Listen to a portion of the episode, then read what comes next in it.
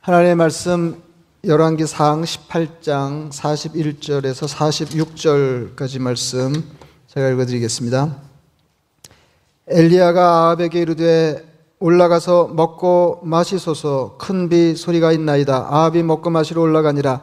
엘리야가 갈멜산 꼭대기로 올라가서 땅에 꿇어 엎드려 그의 얼굴을 무릎 사이에 넣고 그의 사환에게 이르되 올라가 바다 쪽을 바라보라. 그가 올라가 바라보고 말하되 아무것도 없나이다. 이르되 일곱 번까지 다시 가라. 일곱 번째 이르러서는 그가 말하되 바다에서 사람의 손만한 작은 구름이 일어나나이다. 이르되 올라가 아합에게 말하기를 비에 막히지 아니하도록 마차를 갖추고 내려가소서 하라 하니라.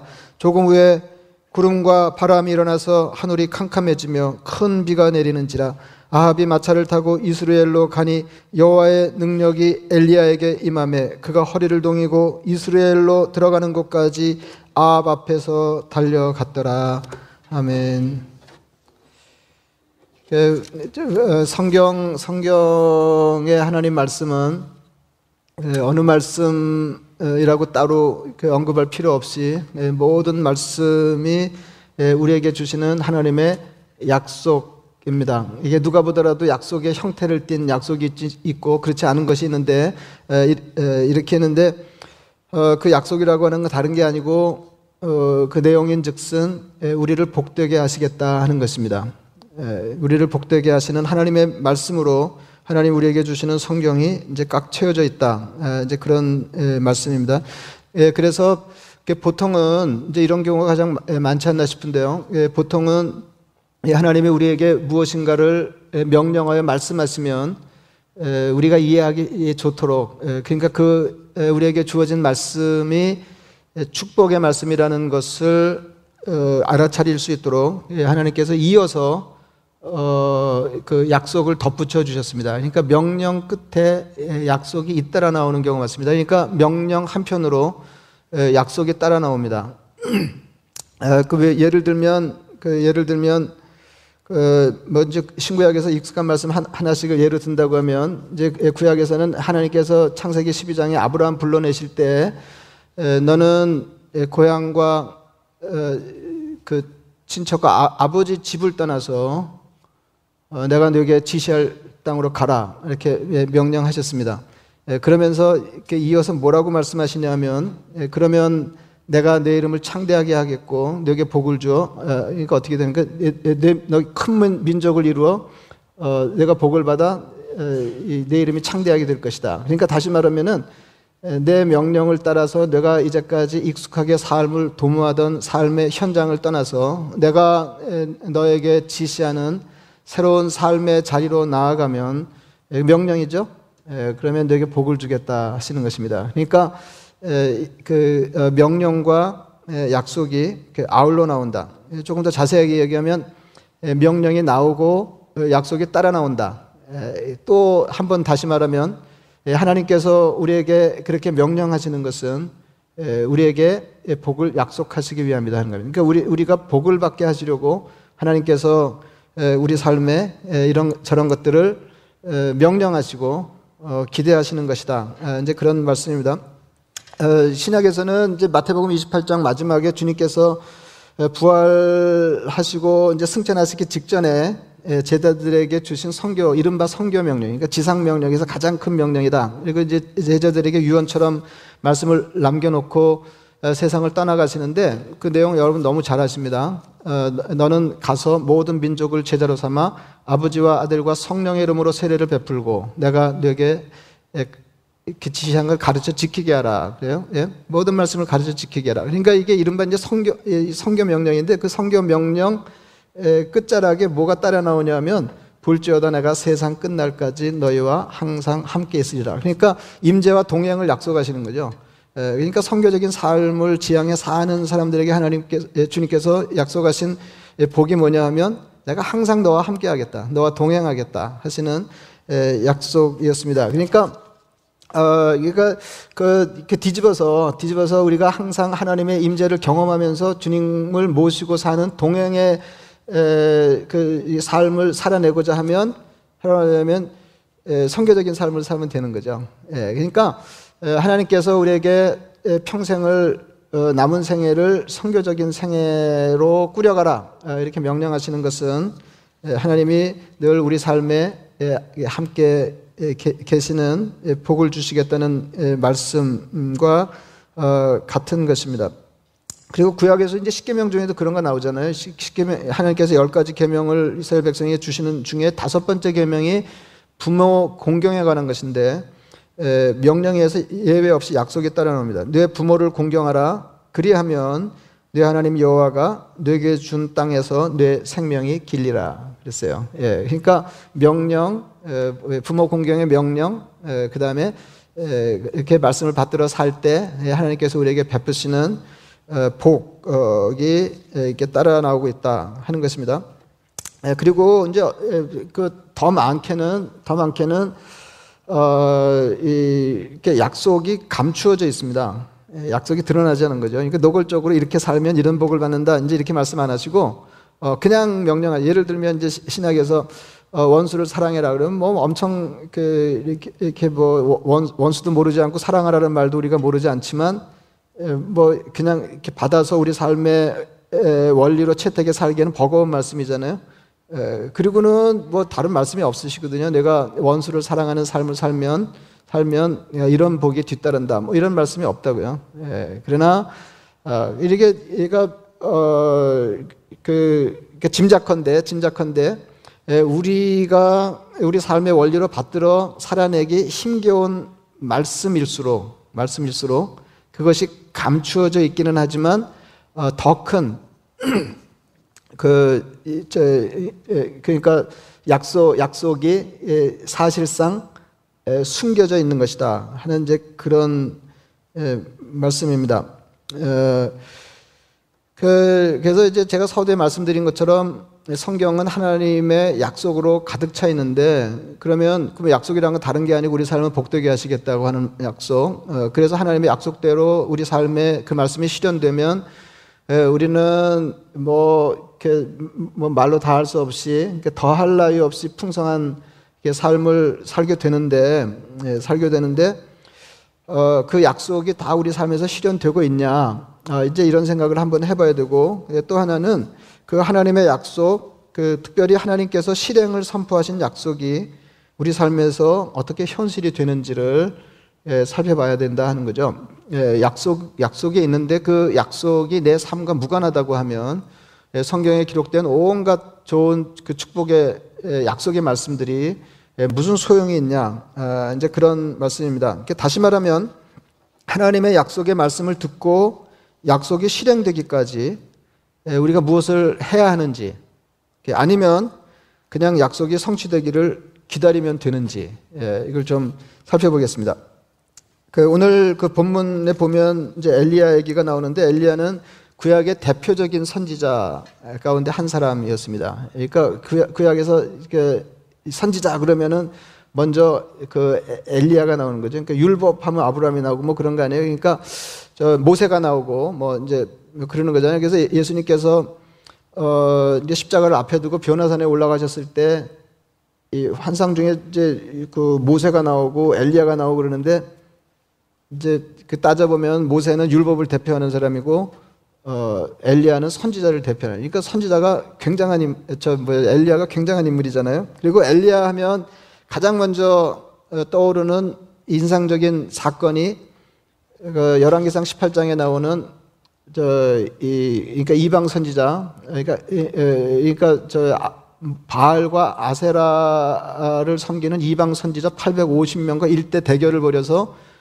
그들을 모두 이렇게 처단하는 뭐 그 얘기가 저 엘리야가 생애준 겪어낸 사건 중에는 뭐 가장 그 두드러진 사건이 아닌가 싶습니다. 어, 그 말씀드린 대로 그 사건이 열왕기상 18장에 기록되었는데 18장은 이렇게 시작됩니다. 많은 날이 지나고 제 3년에 여호와의 말씀이 엘리야에게 임하여 이르시되 너는 가서 아합에게 보이라 내가 비를 지면에 내리리라 그랬습니다. 이제 그때는 예, 그뭐 여러분 아시잖아요. 솔로몬 사후에 왕국이 분열되잖아요. 그래서 이제 북쪽에 열 지파가 갈리고 아래쪽으로 이제 두 지파가 예, 갈려서 북왕국을 이스라엘이라고 하고 남왕국을 유다라 이렇게 불렀습니다. 그래서 이제 북왕국의 이제 당시 엘리야 때 왕이 아합이었는데 이 아합이 하나님 보시기에 악한 왕이었습니다. 그러니까 악한 왕이라고 하는 건 다른 게 아니고 그러니까 치적이 예, 시원찮았다든지 뭐, 뭐 이런 것보다도 그 하나님을 잘 섬기지 않는 그런 왕이었습니다. 그래서 이스라엘의 기근이 심했는데 이스라엘의 기근이 심했는데 예, 하나님께서 엘리야에게 엘리야에게 내가 어, 이 땅에 다시 비를 내릴 텐데 예, 아합에 가서 얘기해라 이제 그렇게 예, 된 거예요. 그런데 사실 이 그 이스라엘의 기근이 심하게 된 것도 엘리야의 예언으로 어, 시작된 일이었거든요. 17장입니다. 예, 조금 전에 18장이고 17장에 예, 길앗에 우거하는 자 중에 디셉 사람 엘리야가 아합에게 말하되 내가 섬기는 이스라엘의 하나님 여호와께서 살아계심을 두고 맹세하노니 내 말이 없으면 수년 동안 비도 이슬도 있지 아니하리라 하니라. 예, 그러니까 3년 동안 저 이 그 수년 동안 비도 안 내리고 이슬도 안 내린다 그러는 거예요. 예, 예. 그러니까 뭐 비 안 내리는 건 이해가 되는 이스라엘은 조금 예, 그렇잖아요. 근데 이, 이, 어, 이스라엘의 그러니까 수원, 어, 그러니까 물 공급은 두 가지로 이루어지는 하나는 비고 하나는 이슬이. 이슬이 그렇게 많이 내린대요. 이슬이. 예, 그래서 우리 찬송가 중에도 그런 거 있잖아요. 결 따라 우로를 내려. 근데 그 우가 비하고 이슬 아니에요. 예, 철따라 우로를 내려. 초목이 무성하니. 뭐 이렇게 이렇게 우로가 내려 초목이 무성한 건데 어, 이게 비도 없고 이슬도 없으리라. 예? 어, 이렇게 선언하면서 이스라엘에 비가 안 내린 겁니다. 예, 그러니까 아합이 볼 때는 여러분 그 비가 안 내리면 뭐 이게 경제가 뭐 당연히 피폐해질 거 아니겠어요? 그것도 한 해가 아니고 그 3년 그 이상 기근이 계속되면은 어 이거 뭐 이게 뭐 엉망 엉망되는 거 아닙니까? 그러니까 이 아합이 엘리야를 엄청 미워했어요. 그래서 이제 잡아 죽이려고 그러는데 뭐 뭐, 뭐 찾아야 죽일 거 아니겠어요? 그런 판에 하나님께서 어, 내가 비를 내리니까 아합을 만나라 그러는 거예요. 예, 그, 렇지 않아도 지금 뭐 아합이 잡아 죽이려고 그러는 판인데 가서 만나라. 아, 근데 옛날 선지자들 진짜 대단했거든요. 예, 아, 이거 우리는 이거 지금 뭐 이거 아무것도 아니라니까 이게 지금 뭐 문화생활하고 있는 거예요. 그냥 신앙생활이. 아, 옛날에는 어마어마했어요. 그 예, 여러분 그 이 사울이 이제 바울로 바울 되면서 저 이제 복음에 붙잡힐 때, 그 담에색 사건 때도 보면 아나니아라고 하는 선지자에게 하나님 그러시잖아요. 예, 집 가라 하는 거리에 가면은 예, 사울이라는 자가 있다. 뭐 가서 안수하여 다시 보게 하라 그러는데 지금 사울이 뭐 예수 믿는 사람 잡아 죽이려고 거기 가는데 너 너 거기 가라 예? 아, 이게 남의 일이라고 생각하지 말고 이게 자기 일이라고 생각해 보세요. 이게 조금 생각을 해봐야 되는 거 아니에요. 그러니까, 아, 그, 그 자가 지금 예수 믿는 사람 다 잡아 죽이려 왔다는데요. 그랬더니, 아, 앞으로 나를 위해서 고생 직사하게 하면서 수고할 사람이야 가서 만나 그랬거든요. 그냥 갑니다. 여러분 이 저 엘리야에게 나타나서 아합에게 보이라. 내가 비를 내리. 아, 그냥 간다니까요. 그냥 간다니까요. 그래서 뭐더 자세한 얘기 할 수가 없는데, 그러니까 아합에 붙어서 일하는 그 관리가 이 엘리야의 말을 듣고 뭐, 뭐 목숨 잃을 일 있냐 그리고 겁, 겁먹을 정도로 당시에 엘리야가 아합에게 보이는 일은 겁나는 일이었습니다. 근데 그냥 가요. 예. 그 그러니까 엘리야를 보고 아합이 이렇게 말했습니다. 이스라엘을 괴롭게 하는 자요. 이게 일성이었어요. 아, 그러지 않아도 그냥 미워서 죽이려고 그러는 판인데 딱 만나가지고 하는 소리가 이스라엘을 괴롭, 그러니까 저, 아, 저 뭐죠. 아합이 엘리야를 볼 때 첫 마디가 뭐였냐면은 이스라엘을 괴롭게 하는 자요 너냐 그랬어요. 그러니까 이 아합에게 엘리야가 어떤 존재였는가를 짐작할 수 있습니다. 그러니까 엘리야가 이렇게 대답했습니다. 이게 어, 그, 예, 그, 지금 뭐 21세기 목사하니까 다행이지 옛날에 선지자 하면 엄청 괴로웠겠어요. 엘리야가 이렇게 대답했어요. 내가 이스라엘을 괴롭게 한 것이 아니라 당신과 당신의 아버지 집이 괴롭게 하였으니 이는 여호와의 명령을 버렸고 당신이 바알들을 따랐습니다. 그랬습니다. 그냥 그냥 내리꽂는 거죠. 예, 그냥 뭐 돌려 말하는 것도 없어요. 그냥 내리꽂았어요. 그리고는 바알의 선지자들을 처단하는 일대 대결이 있었습니다. 그러니까 이래 가지고 신앙생활 안 된다는 거죠. 예, 하나님과 이방신 사이에서 결정하려는 거예요. 머뭇머뭇하지 말고 일대 대결을 그러니까 그 이게 선지자들이 기계가 어, 굉장했습니다. 그러니까 신앙이 이런 거죠. 예. 그일 뒤에 엘리야가 아합에게 이렇게 말했습니다. 그러니까 850명을 다 처단하고 죽이고 난 다음에 뭐라고 얘기하냐면 올라가서 먹고 마시소서 큰 비 소리가 있나이다. 그러니까 엘리야는 비를 내리시겠다는 하나님의 약속을 믿고 아합에게 선언하였습니다. 아합은 방금 하나님의 저니까 엘리야의 능력을 경험했기 때문에 엘리야의 말대로 먹고 마시러 올라갔습니다. 엘리야는 무엇을 했을까요? 여러분 이제 그림을 생각해 보세요. 올라가서 먹고 마시셔서 큰 비의 소리가 있나이다. 그러니까 비가 오겠다는 거죠. 비가 와도 뭐 살짝 오는 게 아니라 엄청 제대로 오겠다는 거 아니에요? 그러니까 아합이 엘리야의 말을 듣고 올라가서 뭐 지금 뭐 기근에 그럴 분위기가 아닌데 먹고 마시며 놀았다 이거예요. 먹고 마시러 올라갔다. 그럼 엘리야는 뭐 했을까요? 엘리야는 지금 하나님의 약속이 떨어졌고 하나님의 종이 아합에게 왕에게 선언을 했어요. 비 올 거다. 엘리야 뭐 했을까요? 하나님이 약속하셨으니 그냥 비를 기다리면 되었을까요?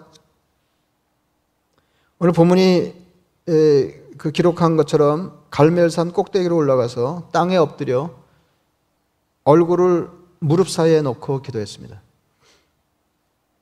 그리고 사원에게 말했습니다. 올라가 바다 쪽을 바라봐라. 여러분 그 아시죠? 이스라엘은 뭐 서한해 항상 교회예요. 그래서 이제 바다 쪽에서 바람이 불어 불어오면 이제 그 습기를 싣고 오고 그 다음에 이렇게 중앙 산악지대 그러니까 산에 걸치면 걸, 걸리면서 이제 구름이 걸리면서 비가 돼서 내리는 거죠. 어, 근데 이제 갈멜산이 높으니까 거기는 뭐 해안에 인접한 고지대였는데 거기 이제 그 이제 그런 거죠. 그래서 이제 어, 비가 올래나 그럴, 그럴 이스라엘에서 비가 올래나 그러면은 바다 쪽을 바라봐야 돼요. 서쪽을. 비가 올래나 그리고 동쪽을 바라보면 엄청 무식한 거예요. 예? 그러니까 바다 쪽을 바라보라 이렇게 된 거예요. 예? 너 올라가서 바다 쪽을 바라봐라. 예? 어, 그가 올라가서 바라보고 말했습니다. 아무것도 없나이다. 여러분 상황을 생각해 보세요. 약속이 주어졌어요. 기도 기도했어요. 가서 봐라 그랬는데 아무것도 없나이다. 구름이 없어. 비올 징조가 전혀 없었습니다. 여러분, 이것도 어, 어, 이거 어려운 일이잖아요. 마른 하늘에 비 내리라고 기도하는 거 아니에요? 근데 마른 하늘에 비 내리라고 기도하는 게 이제 뜬금없이 그렇게 한 건 아니고 그냥 삶이 너무 핍절하니까 소원을 말한 게 아니고 하나님의 약속을 붙들고 기도했다는 거죠. 근데 징조가 전혀 없었어요. 그게 어렵습니다. 그때. 그러니까 어, 이거 기도해서 상황이 바뀔까? 그때 기도하는 거 어렵습니다. 그런데 기도를 했는데 아 무 변화가 없어. 어, 그럼 또더 어렵습니다. 그때 엘리야가 말했습니다. 일곱 번까지 다시 가라. 한 번 기도하고 가서 봤는데 징조가 없고 두 번 기도 징조가 없고 뭐 이렇게 일곱 번까지 다시 갔다는 거 아니에요? 하나님이 약속하시면 성도가 할 일은 아무것도 안 하면 되는 게 아니고 기대하고 기도하며 기다리는 것입니다. 엘리야는 비를 내리시겠다는 하나님의 약속을 붙들고 기도하며 기다렸습니다. 간절히. 예수님 승천 직전에 제자들에게 말씀하셨습니다. 예루살렘을 떠나지 말고 내게서 들은 바 아버지께서 약속하신 것을 기다리라. 그러니까 약속은 누가 주셨어요? 주님이 주셨어요. 아버지께서 약속하신 것을 기다리라. 그러면 주시는 건 누가 주세요? 약속은 누가 하셨어요? 주님 하셨어요? 하나님 하셨어요? 그 우리가 할 일은 뭐예요? 제자들이 할 일은? 아, 지금 다 가르쳐 드리고 하는 건데, 이렇게 대답을 해서. 그러니까 문제가 예, 너무 쉬운 건 대답을 안 하시고, 모르는 것도 몰라서 대답을 못 하시고, 이래가지고, 이제 이게 너무 조용화되는 거 아니에요? 아버지께서 약속하신 것을 기다리라. 근데 그 약속의 내용이 뭐냐면 1장 8절에 나와요. 그 유명한 거죠. 오직 성령이 너에게 마시면 너희가 권능을 받고 예루살렘과 온 유대와 사마리아와 땅끝까지 이르러 내 증인이 되리라. 그러니까 약속하신 성령을 기다리라 그랬어요. 약속하신 성령을 기다리라. 사도행전 1장 13절입니다. 들어가 그들이 유하는 다락방으로 그러니까 주님 승천하시고 이제 그다음에 다락방에 들어갔어요. 들어가 그들이 유하는 다락방으로 올라가니 베드로, 요한, 야고보 최고 지도자들이죠. 안드레와 빌립, 도마와 바들레메, 마테와 및 알페오의 아들 야고보, 셀루진 시몬, 야고보의 아들 유다가 다 거기 있어. 제자들이 다 있어요. 여자들과 예수의 어머니 마리아와 예수의 아우들과 더불어 마음을 같이하여 오로지 기도에 힘쓰더라. 주님 뭐라고 그러셨어요? 약속하신 것을 기다리라. 제자들이 뭐 했어요? 기도하며 기다렸어요. 약속을 붙들고 기다리며 기도했습니다. 그들은 마침내 오순절에 성령의 충만함을 받았습니다. 여러분, 약속과 성취 사이에는 기대가 있고, 기도가 있고, 기다림이 있습니다. 아, 이게 다 기자 돌림이에요. 약속과 성취 사이에. 왜 약속이 성취가 되지 않는가? 그 사이에 있어야 될 게 없기 때문에 그렇다. 그 뭐냐 하면 기대, 기도, 기다림. 기도하고 기대, 여기까지는 괜찮은데 이게 기다림이 또 힘들어요. 이런 것들은 다 무엇을 전제로 하는 건가요? 약속과 성취 사이에 시간적인 간격을 전제로 하는 것입니다. 약속이 이루어질 때까지 기다리며 기도해야 합니다. 신앙은 하나님으로부터 오는 온갖 좋은 것을 기대하며 기다리는 것입니다. 그래서 어, 이게 신앙생활이 기대가 끊기면 신앙이 끊기는 거예요. 신앙이 핍절해지는 겁니다. 더 이상 하나님께 대한 기대가 없어지면. 그 몇주 전에도 소개했지만 이게 왜 어려운가 하면요. 그냥 약속을 기대해라. 이거는 뭐, 예. 근데 왜 어려우냐면, 어, 하나님 약속하신 것을 기대하면서 기도하는데 금방 현실이 되지 않기 때문에 어렵습니다. 그냥 얘야. 그럼 우리는 어떻게 생각하냐면 얘야, 내가 이렇게 해줄게. 그러면은 우리는 오늘 혹은 내일 해주셔야 돼요. 근데 다윗의 경우에도 아주 힘들게 오래 기도하며 기다려야 했습니다. 제가 10편, 20편 최근에 읽어드렸잖아요. 하나님 계시나? 뭐 이럴 정도로 응답이 없는 거예요. 그냥 밤에도 부르짖고 낮에도 기도에 힘쓰는데. 여러분, 아브라함은 약속하신 아들을 25년이나 기다려야 했습니다. 여러분, 아브라함이 아들 달라고 그랬어요? 아니요. 아, 그 아들을 달라 그럴 수 있는 나이가 아니었어요. 75세. 하나님이 나타나셔서 아들 줄게 그러셨거든요. 그러니까 하나님이 달라고도 안 했는데 이렇게 하면 줄게. 그래서 그렇게 했는데 안 주신 거예요. 25년을 기다려야 됐습니다. 하나님의 약속이 비현실적이라고 느껴질 때마다 뭐 그렇지 않겠어요? 나이 먹어가면서 점점 이제 비현실적이 돼, 가는 거죠 약속이. 약속은 손에 쥐었는데 이게 실현 가능성이 점점 희박해지는 거예요. 그래서 그때마다 약속으로부터 눈이 떨어졌습니다. 기대가 없어지는 거죠, 자꾸. 근데 하나님은 그때마다 약속을 재확인해 주셨습니다. 이게 뭐예요? 여전히 기대하고 기도하라 하시는 겁니다. 아브라함은 나이 100세에 아들 이삭을 얻었습니다.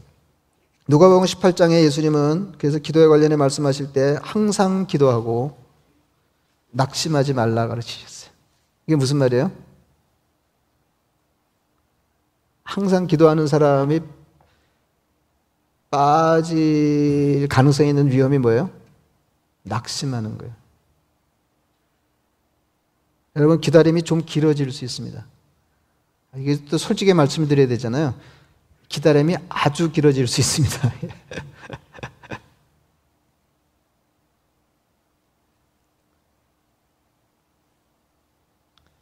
기도하는데 아무런 변화가 보이지 않을 수 있습니다. 근데 한 번 더 기도하는 게 어렵고 중요해요. 엘리야는 기도하면서 징조가 보이지 않을 때 끈질기게 기도하고 기대를 놓지 않았습니다. 일곱 번까지 다시 가라. 그리고 계속 비 올 때까지 기도하는 것도 아니에요. 예? 한번 기도하고 가봐. 예? 징조가 오세요. 예. 그러니까 기도하면서 계속 기도하는 거죠. 기대하는 거죠. 그는 그렇게 아무런 징조를 보지 못한 채로 일곱 번을 기도하였습니다. 일곱 번째 사원이 말했습니다. 바다에서 사람의 손만한 작은 구름이 일어나나이다. 그래서 구름이 바다에 지중해 요만한 구름이 떠오르면 이거 비, 비 오는 건가요, 이거?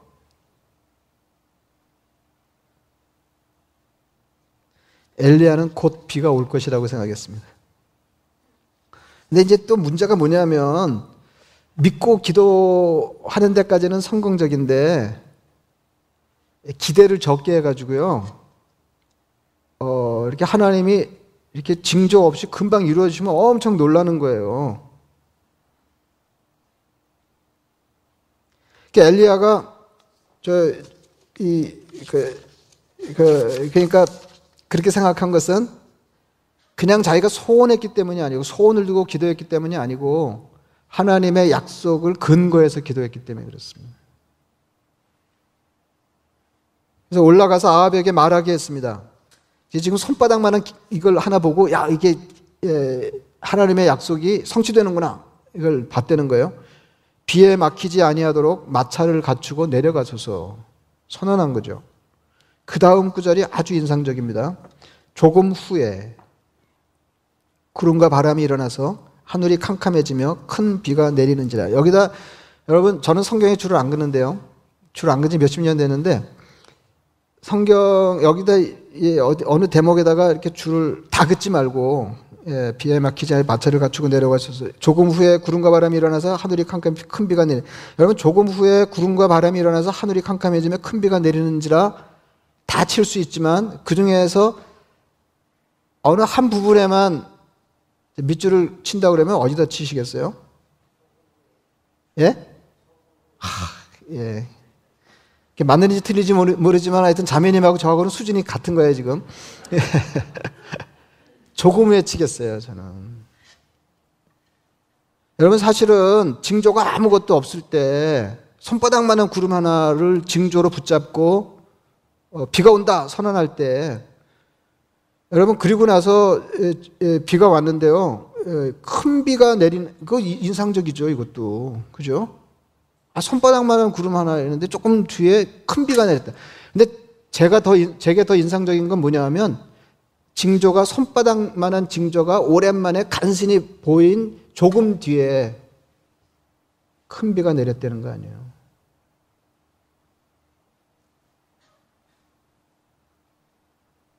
여러분 왜 이렇게 성경에 하나님의 약속이 이렇게 꽉 차 있는데 그 약속도 다름 아니고 너를 복되게 하겠다.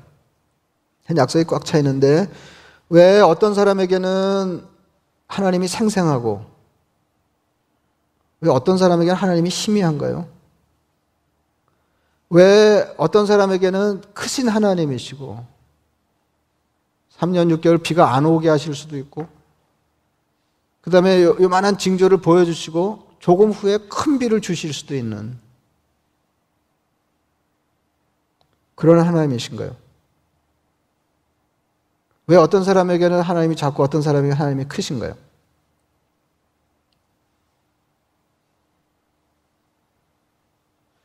말씀을 붙잡고 준비한 만큼, 기대한 만큼 은혜를 경험할 수 있습니다.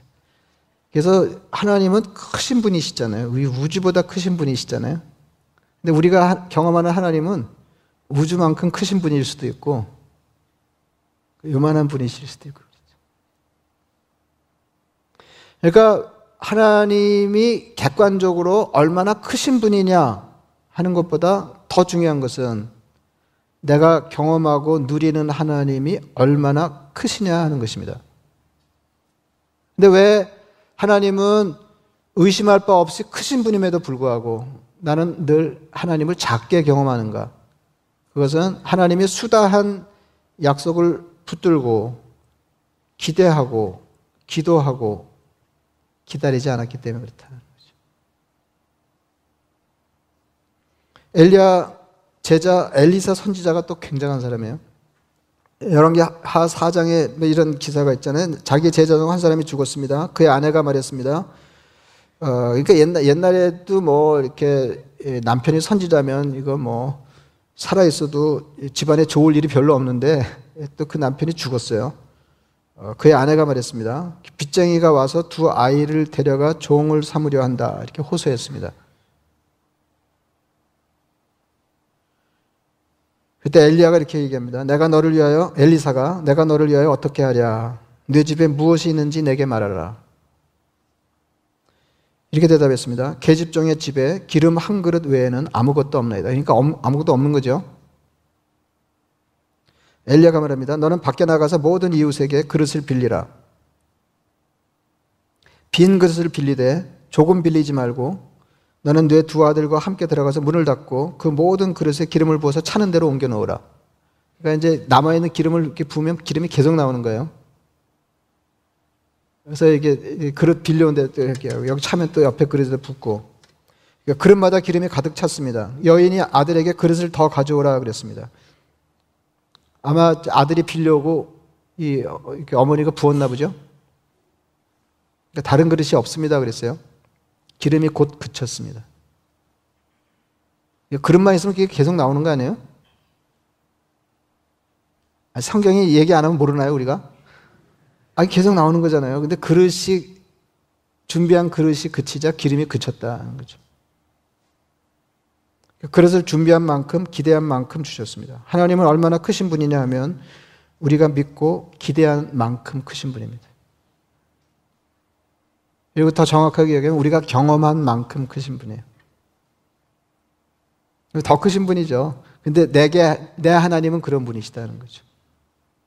여기서 따져봐야 돼요. 왜 아무개 하나님은 크신데 내 하나님은 이러신가? 그럼 하나님이 차별하, 아, 그건 아닐 거 아니에요? 아, 그럼 나하고 그 사람 차이겠다. 이렇게 해봐야 되는 거잖아요. 하나님은 요, 요즘은 하나님도 차별하신단 말이에요. 이렇게 하면 안 되는 거 아니에요? 하나님은 우리 믿음의 분량만큼, 기대만큼, 기다림만큼, 기도만큼 크신 분입니다. 여러분 제가 뭐 수도 없이 기회 있을 때 말씀드린 것처럼 신앙생활은 회상과 기대입니다. 두 가지를 잘해야 돼요. 기자 돌림을 하면 기억과 기대예요. 예, 기자 돌림을 해야 되겠네. 그냥 오늘은 예, 그 제 이름에도 기자가 들어가는 거 아시죠? 예, 기자가 없으면 큰일 날 뻔했어요. 기억과 기대, 회상을 잘해야 되고 회상은 과거 경험의 근거를 두고 있는 거 아니에요? 과거에 경험했던 하나님.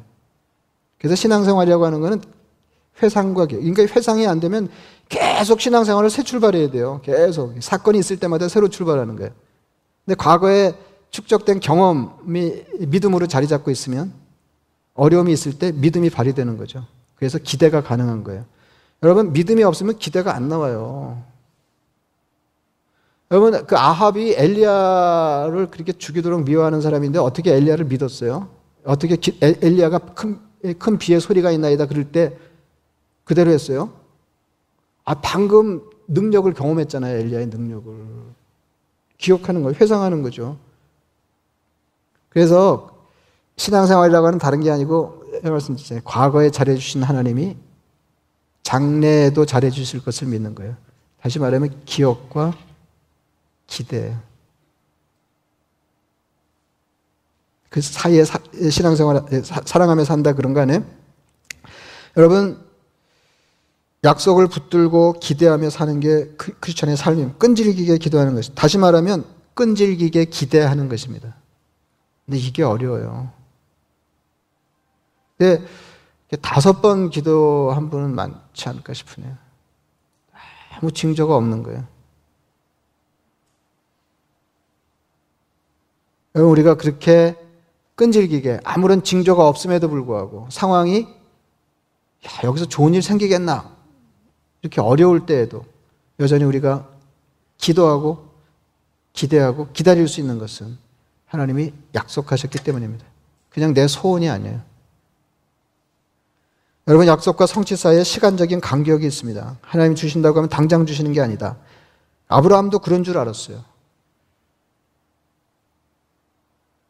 말씀드린 대로 그는 25년이나 기다려 약속하신 것을 받았습니다. 약속과 성취 사이에 기다림이 있습니다. 약속과 성취 사이에 믿음이 있습니다. 약속과 성취 사이에 기대가 있습니다. 약속과 성취 사이에 기도가 있어야 합니다. 가장 중요한 거 약속과 성취 사이에 하나님이 계십니다. 그래서 약속과 성취 사이에 계신 하나님을 믿는 게 신앙생활이에요. 그래서 참 어려울 때, 어려울 때 내가 시인전에 기도해봤다. 예, 그렇게 밤에도 부르짖고 낮에 다른 방법이 없으니까 하나님께 호소했는데도 불구하고 하나님이 잠잠하셨다. 이거는 일찍이 다윗이 한 말이에요. 그럼 내가 지금 다윗 수준의 신앙생활을 경험하고 있는 겁니다. 그래도 계속 기도하는 거예요. 아무 징조가 안 나타나. 계속. 그러면은 이렇게 빼꼼히 문이 열릴 거예요. 이렇게 손바닥만한 구름이 일어나는 거예요. 그때 아, 됐다. 이렇게 하는 거죠. 그러면 하나님이 난처해지세요. 아, 당신이 약속하신 건데. 그래서 어, 조금 더 기도하시고 어려운 중에도 기대하라. 기대가 끊어지면 신앙 인생이 끊어지는 거예요. 기대하라. 예, 시간적인 간격이 얼마나 길지 몰라요. 이 간격을 메꾸는 게 믿음입니다. 그래서 이거를 견뎌낼 수 있는 만큼 하나님을 향한 신뢰가 견고한 것입니다. 그렇게 경험된 하나님이 내 삶에 축적되면 예, 어마어마해지는 거죠. 크신 하나님, 예, 크신 하나님 이렇게 되는 건데 예, 자기가 경험한 하나님이 전부인 줄 알고 이제 뭐 시원찮게 예수 믿다가 교회 떠나고 그러는 거 아니에요? 예, 그, 여러분 약속 그 허다한 수다한 약속을 붙들고 기도함으로 기대함으로 기다림으로 여러분의 신앙생활이 풍성해지시기를 축원합니다. 말씀을 생각하시면서 기도하겠습니다.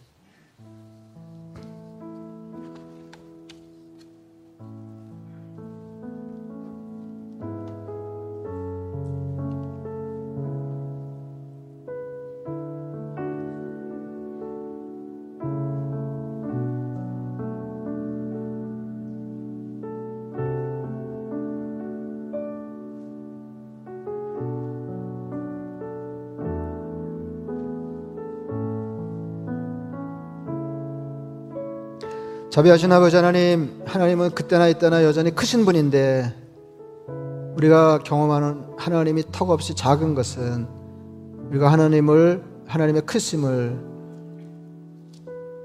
경험하지 못했기 때문입니다.